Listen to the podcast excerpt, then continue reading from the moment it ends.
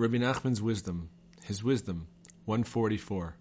Several other lessons were revealed during these excursions. There was lesson number 12, where is the place of his glory, on the verse, where is the lamb for the offering, Genesis 22 7. There was also lesson number 15, beginning those who boast about fame, on the Talmudic quotation, why do camels have small tails and oxen long tails? Shabbat 76b, Likutei Moharan 2 15.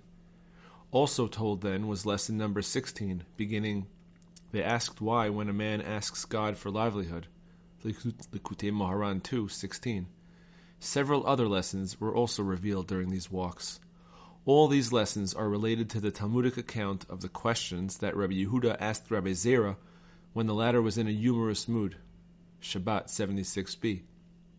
All that we heard during these excursions is bound together in the remarkable Talmudic saying Rabbi Yehuda asked Rabbi Zera when he was in a humorous mood, Why does a rooster cover his upper eyelid with his lower one? 145. Likutei Moharan 2, 25 states that one should make every lesson he hears into a prayer. When the Rebbe revealed this lesson to me, he said, It would be good to write the prayers for yourself. From his gestures and the way he said it, I understood what a wonderful and awesome thing this was. The Rebbe said that it was responsible for great delight on high. Another time, the Rebbe was speaking to someone who expressed his great desire regarding this. He said, I very much want my lessons made into prayers, but I do not know to whom to entrust the task.